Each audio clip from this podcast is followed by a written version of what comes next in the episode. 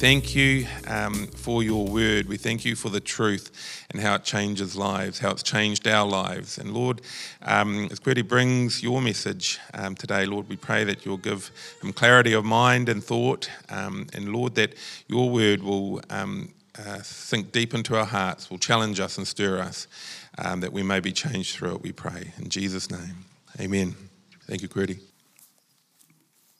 Good morning.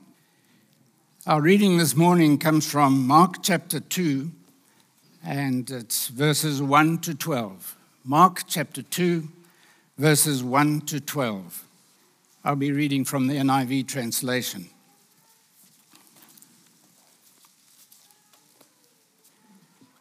It's an account on how Jesus healed the paralyzed man. A few days later, when Jesus again entered Capernaum, the people heard that he had come home. So many gathered that there was no room left, not even outside the door. And he preached the word to them. Some men came, bringing to him a paralytic, carried by four of them. Since they could not get him to Jesus because of the crowd, they made an opening in the roof above Jesus, and after digging through it, lowered the mat the paralyzed man was lying on.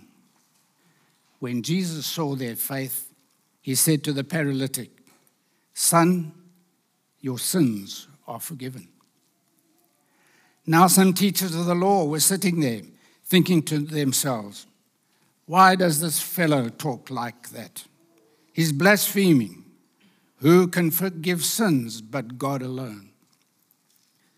Immediately, Jesus knew in his spirit that this was what they were thinking in their hearts. And he said to them, Why are you thinking these things? Which is easier to say to the paralytic, Your sins are forgiven, or to say, Get up, take your mat, and walk.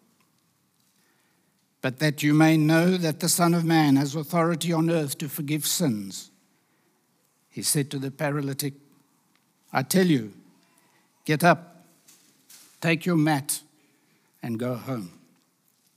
He got up, took his mat, and walked out in full view of them all. This amazed everyone, and they praised God, saying, We have never seen anything like this. So Jesus had been preaching in the surrounding areas, all around Lake Galilee. And he'd been healing people, preaching the word. And he returns to Capernaum, which was then his home base. He no longer lived in Nazareth. Capernaum was his home base. And the people there see and hear that Jesus has returned, and the crowd gathers. And as we read there, when Jesus again entered in Capernaum, the people heard that he had come home. So many gathered that there was no room left, not even outside the door. And he preached the word to them. Now, obviously, they had heard about his teaching and the miracles he'd been performing and how he taught. It says in Mark chapter 1 he taught as one who had authority, not as the teachers of the law. Jesus cast out evil spirits, he healed leprosy and other miracles. And so you can imagine what excitement. He's come home, he's come to town. How amazing. What a buzz! And no wonder a crowd gathered. Now, in that crowd, as is usually the case, there would have been those who were genuinely interested in Jesus. There would be mere passers by attracted by the crowd. You know, rubbernecking, what's happening? Let's go and see. There'd be those who doubted what they had heard about Jesus and the miracles. There might have been a few who just wanted to be there, the in place to be, to be seen by others. And there were those who were opposers, who were anti Jesus. Anyway, they crammed into the house and overflowed outside the door and around the house. And Jesus preached the word to them. We're not told exactly what Jesus preached about on this occasion, But earlier in Mark chapter 1, we're told that Jesus had gone around Galilee proclaiming the good news of God. The time has come, he said. The kingdom of God is near. Repent and believe the good news. And as this was all happening, some friends arrived carrying a paralyzed man on a mat. You can imagine, one at each corner. Some men came bringing to him a paralytic, carried by the four of them. Soon they could not get to Jesus because of the crowd. They made an opening in the roof above Jesus and, digging through it, lowered the mat the paralyzed man was lying on. And so they arrived to find the way to Jesus blocked. The crowd's in the way, no access. Did they give up? No. They persevered, and as we say, they made a plan to get the paralyzed man to Jesus. In those days in Israel, houses were built of stone and mud, and they had flat roofs and they were built of mud mixed with grass or straw, obviously poles across. And there were outside stairs going up the outside of the house to have access to the roof area. And they used the roof as a, as a living area. And so their friends carried the paralyzed man up the stairs onto the roof and made a hole in the roof to let the paralyzed man down into the house where Jesus was. They dug a hole in the roof. Now just imagine that. There, all the people sitting downstairs. It's all earnest. They've been spoken to by Jesus, they've been preached to by Jesus, and dust and dirt comes falling down on the crowded people inside, getting in their eyes and up their noses. And it would have been a big hole. It would have been a big hole to get somebody down there like that. So they let him down on the mat. And how did Jesus respond? Did Jesus ask them, Hey, what do you think you're doing up there? Wrecking the house like this? Or say, You're out of line. Get out and wait until I'm finished here. No, he didn't. When Jesus saw their faith, he said to the paralytic, Son, your sins are forgiven.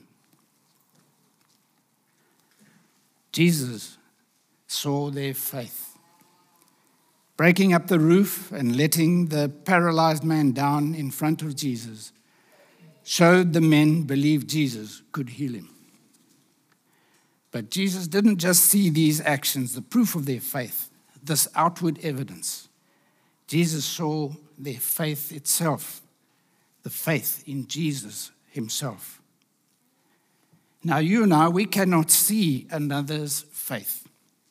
But we can see the fruit or the actions arising from the person's faith.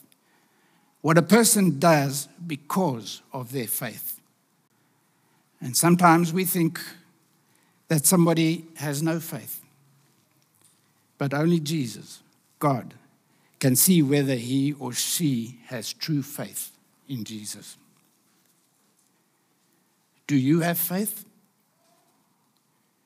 Maybe it's only a very little bit of faith. Jesus sees your faith. He's the Son of God. Believe that He's able to save you from sin and save you from the eternal consequences of sin. Notice also how Jesus responded with kindness to the paralyzed man Son, your sins are forgiven with tenderness and compassion, he addresses him as son. And he deals with the sin in his life. Your sins are forgiven. Jesus did not begin by healing his paralysis, by curing his paralysis. Instead, Jesus dealt with sin, which is far worse than the paralysis or anything else. Now, you may have many troubles sickness in the family, or you might even be sick yourself. Money troubles, perhaps, no employment, a failing business, or broken relationships. Troubles are many. the kinds of them. But as bad as these things are, they are small when compared with the major problem of sin. You see, sin is anything we have done wrong in God's eyes. And we have all done something wrong. God is holy, perfect. And his standard for us is that we must also be holy, perfect, without any sin. Now, when we sin, people get hurt and suffer in some way or another. You see, there's a victim. But actually, we sin against God. You will know, many of you will know the account of King David and how he committed adultery with Bathsheba. And then he arranged her husband's death by getting his army commander to put him, the husband that is, in the hottest, most dangerous part of the battle, so that he had like a 100% chance of not making it. And he died. But eventually, King David acknowledged that, that he had sinned, and he cried out to God. It's in Psalm 51 if you want to read it later. Have mercy on me, O God, because of your unfailing love, because of your great compassion. Blot out the stain of my sins. Wash me clean from my guilt. Purify me from my sin. For I recognize my rebellion. It haunts me day and night. Against you, you alone have I sinned. I have done what is evil in your sight. You will be proved right in what you say, and your judgment against me is just. Our sin separates us from God, who is a holy, perfect God, and it results in God's judgment. And because we are guilty, God is a good and fair judge. There must be justice, and we must pay the penalty for our sin.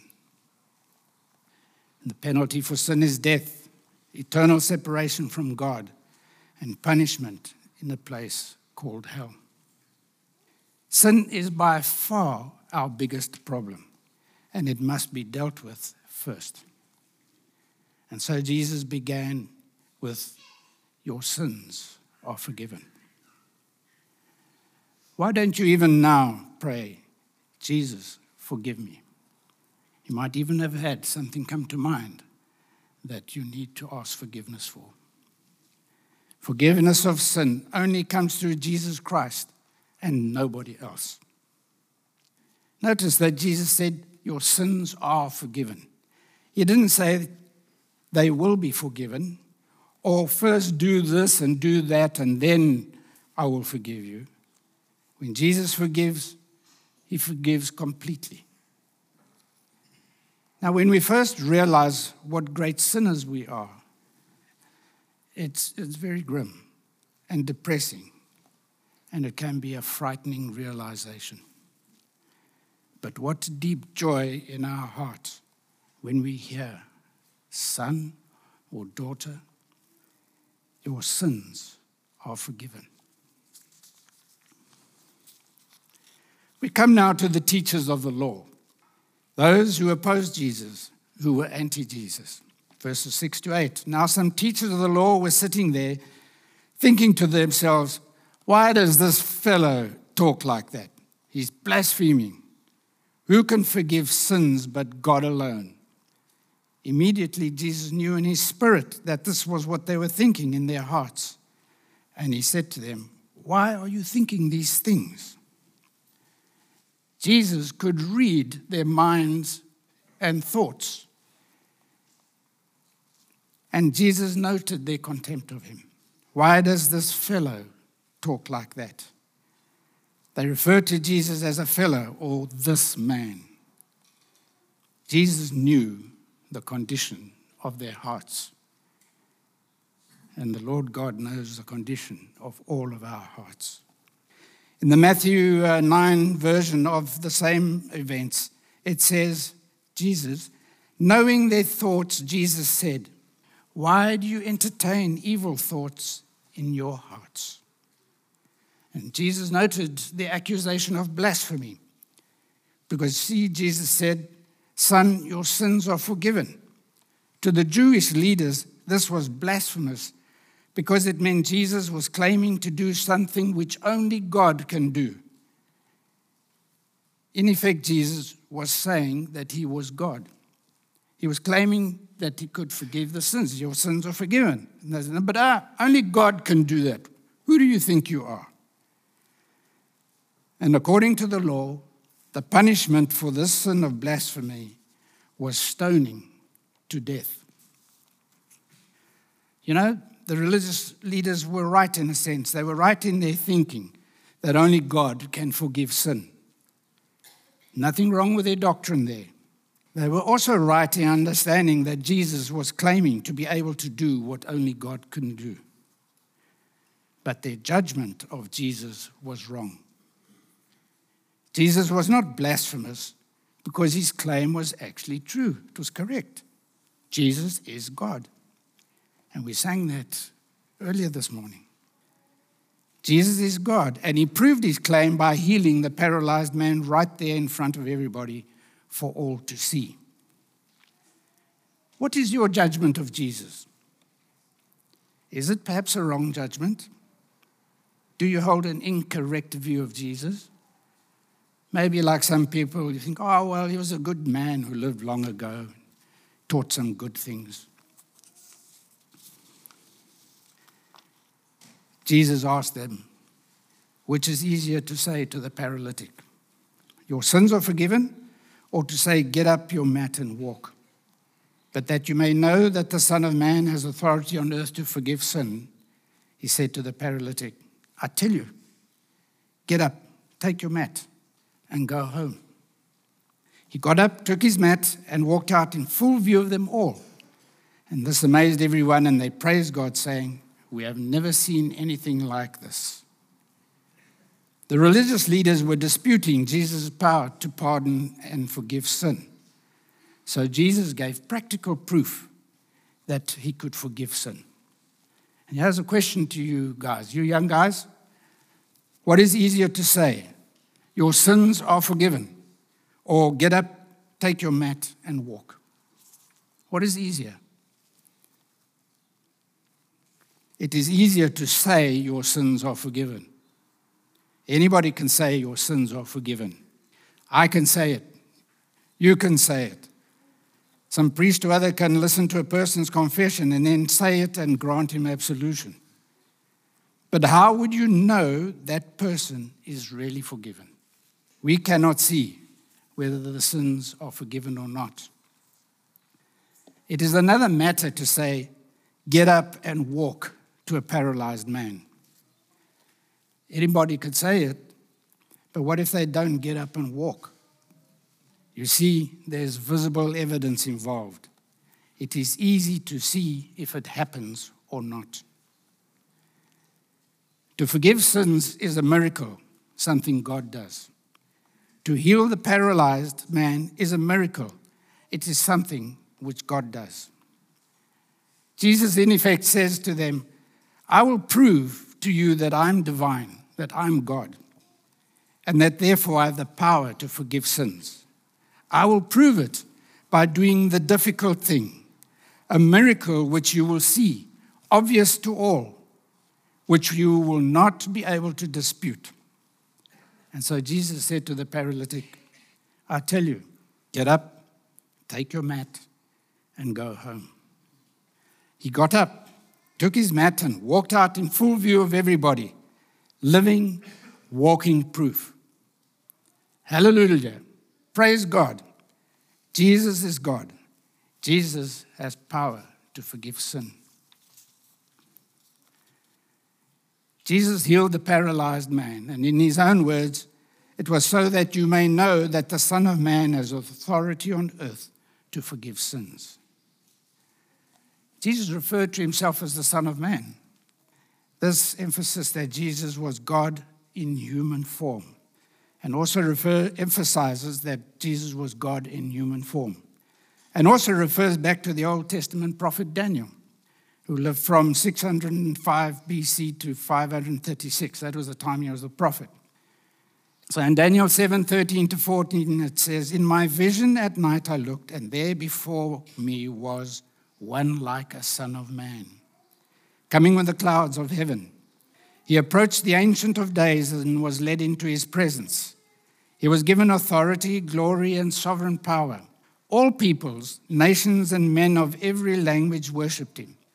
His dominion is an everlasting dominion that will not pass away, and his kingdom is one that will never be destroyed. Son of Man, that's who Jesus claimed to be and also proved himself to be. And forgiveness of sins was a sign that the Messiah, the anointed one, had come. Now we've considered the various actors, the people in this dramatic healing of the paralyzed man the crowd, the friends, the teachers of the law, and then Jesus himself. And so, what group would you fall under that you would be part of? Are you part of the crowd, just a passerby attracted by the gathering? a doubter as far as Jesus is concerned, somebody who is anti Jesus, Jesus, an opposer, or maybe a little interested, or have a wait and see attitude, or maybe a genuine seeker after the truth. Are you part of the friends who showed love and concern to their paralyzed friend, who showed perseverance and made a plan to get him to Jesus? in spite of the obstacles. Jesus could see their faith. Christian brothers and sisters, do we do these things for our family and friends? Do we take them to Jesus? Do we show them Jesus in spite of obstacles? Our Lord tells us to. Does the Lord see our faith in action? Or are you part of the teachers of the law, full of contempt for Jesus, anti Jesus, opposing him, having a heart of jealousy, hatred, lust, greed, anger, bitterness? As Jesus said, entertaining evil thoughts in your mind. Perhaps just thinking Jesus is just a good man who lived long ago. Now, here's the thing whatever group you're part of, all of us, all of us need forgiveness of sin because we have all sinned. For all have sinned and fallen short of the glory of God. The leading actor in the dramatic healing of the paralyzed man was, of course, Jesus. We've seen how Jesus knows our every thought, how Jesus knows the condition of our heart how Jesus can see faith in a person, no matter how small it may be. We've seen Jesus' kindness and compassion, and we've seen Jesus forgive sin. And Jesus proved that he was God on earth, that he has power to heal, that he has power to forgive sins. And so, why did Jesus come to earth? Now, if you haven't been paying attention to what I've been telling you now, I urge you, listen now and listen carefully. It is short, but it has utmost consequences in your life. Why did Jesus come to earth? Jesus was born to the Virgin Mary, a miraculous birth, a supernatural birth. He grew up he showed people how to live. He taught like nobody else did who has ever done before. He healed. He did many miracles. He healed the sick. He controlled the storms. He cast out demons. He made dead people come alive. And he healed the paralyzed man that we've been considering today. And then he was crucified and died a cruel death on the cross. And then on the third day after his death, he came alive again. He was resurrected from the dead. Further proof that he was God and that he did what he said he would do. Many people saw him at different times and in different places. And the Bible tells us Jesus came to save people from their sins. But why do people need saving? You might find people ask, Are you saved? Are you saved? And you think, Ah, saved from what? Why do people need saving? And how did Jesus do it, you may ask? Well, all of us have sinned. We have all done something wrong in God's eyes. And people sin in so many different ways, whether it's stealing, cheating, lying, doing something immoral, breaking God's rules for living, His Ten Commandments, hating, fighting, envying, using God's name as a swear word, using it in vain, worshipping idols. And idols is, is anything that is not God. It's not just some carving or statue or whatever. Anything that is put as number one in your life other than God. Rebelling against God, breaking his rules for how we should live. All sin, all sin offends God. And early on, we saw how sin is against God. And God is a perfect God, holy, and will have nothing to do with it, and will eventually judge and punish all sin. That is why sinners go to hell. It is because of their sin. It's not because of a mean God. God is not mean. It is because of their sin, and we deserve to be punished. And the punishment, the penalty for sin, is death. As it says in the Bible, the wages of sin is death. It is also why we need saving from sin and its consequences. It is why we all need a Savior. And the amazing thing is that God is a loving God. He's a merciful God and doesn't want us to perish. He doesn't want us to go to hell. But at the same time, He is a just, a fair God, and so sin must be punished. So God sent His Son Jesus to earth to die for all of us sinners, to take the punishment we deserve on our behalf, to die for our sin, to save us from the power and penalty of sin. When Jesus was crucified, he died for our sin, not for his, because he never sinned. For God so loved the world that he gave his one and only Son that whoever believes in him shall not perish, but have eternal life. God says that whoever repents, turns away from the sin and stops doing it, whoever repents and believes in Jesus Christ will be saved, will be forgiven, will have eternal life, and live forever with God in heaven. Jesus is the Savior. There is no one else. Jesus is the Savior. Salvation comes through faith in Jesus Christ and no other way. It is a gift from God. It cannot be bought by us. Elon Musk, all his money, he cannot buy it. It cannot be earned by us in any way. No amount of good works will buy it for us. It is a gift from God. This is the good news. It is good news. It is the gospel. Now, when you're faced with the good news about Jesus, about why he was born on earth and what he came to do, you have a decision to make. Do you say, oh, nah, no thanks to God's gift of Jesus, forgiveness of sins, and eternal life? That is, you reject it and you remain in your sins and its consequences. And by the way, this is the default option. Or do you accept God's gift by repenting, turning away from the sin, stopping it, and believing in Jesus Christ, putting your faith in Jesus Christ?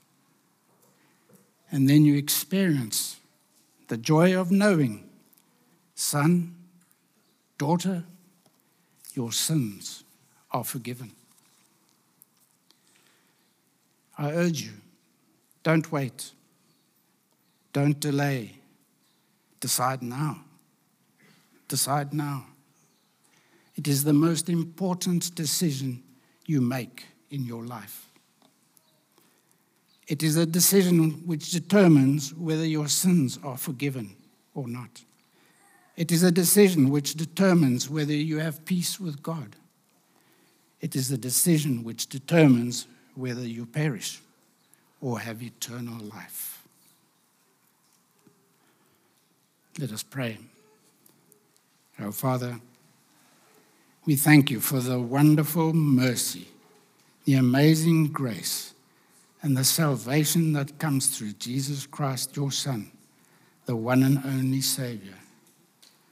Oh Lord, we pray that if there's anybody here who has not yet believed in you, we pray, oh Lord, that they will come to a saving knowledge of Jesus so they might experience the joy, the comfort of knowing that their sins are forgiven and they are reconciled to the one and only God.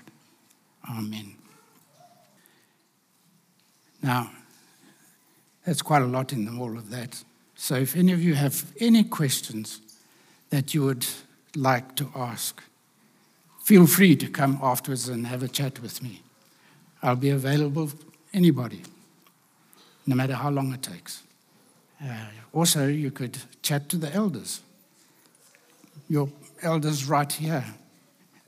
If you have put your faith in Jesus Christ, tell somebody. Tell your family. Tell your friend. Tell the elders or the pastor here. They would love to know so that they can help help you to take the next steps and rejoice with you. Amen.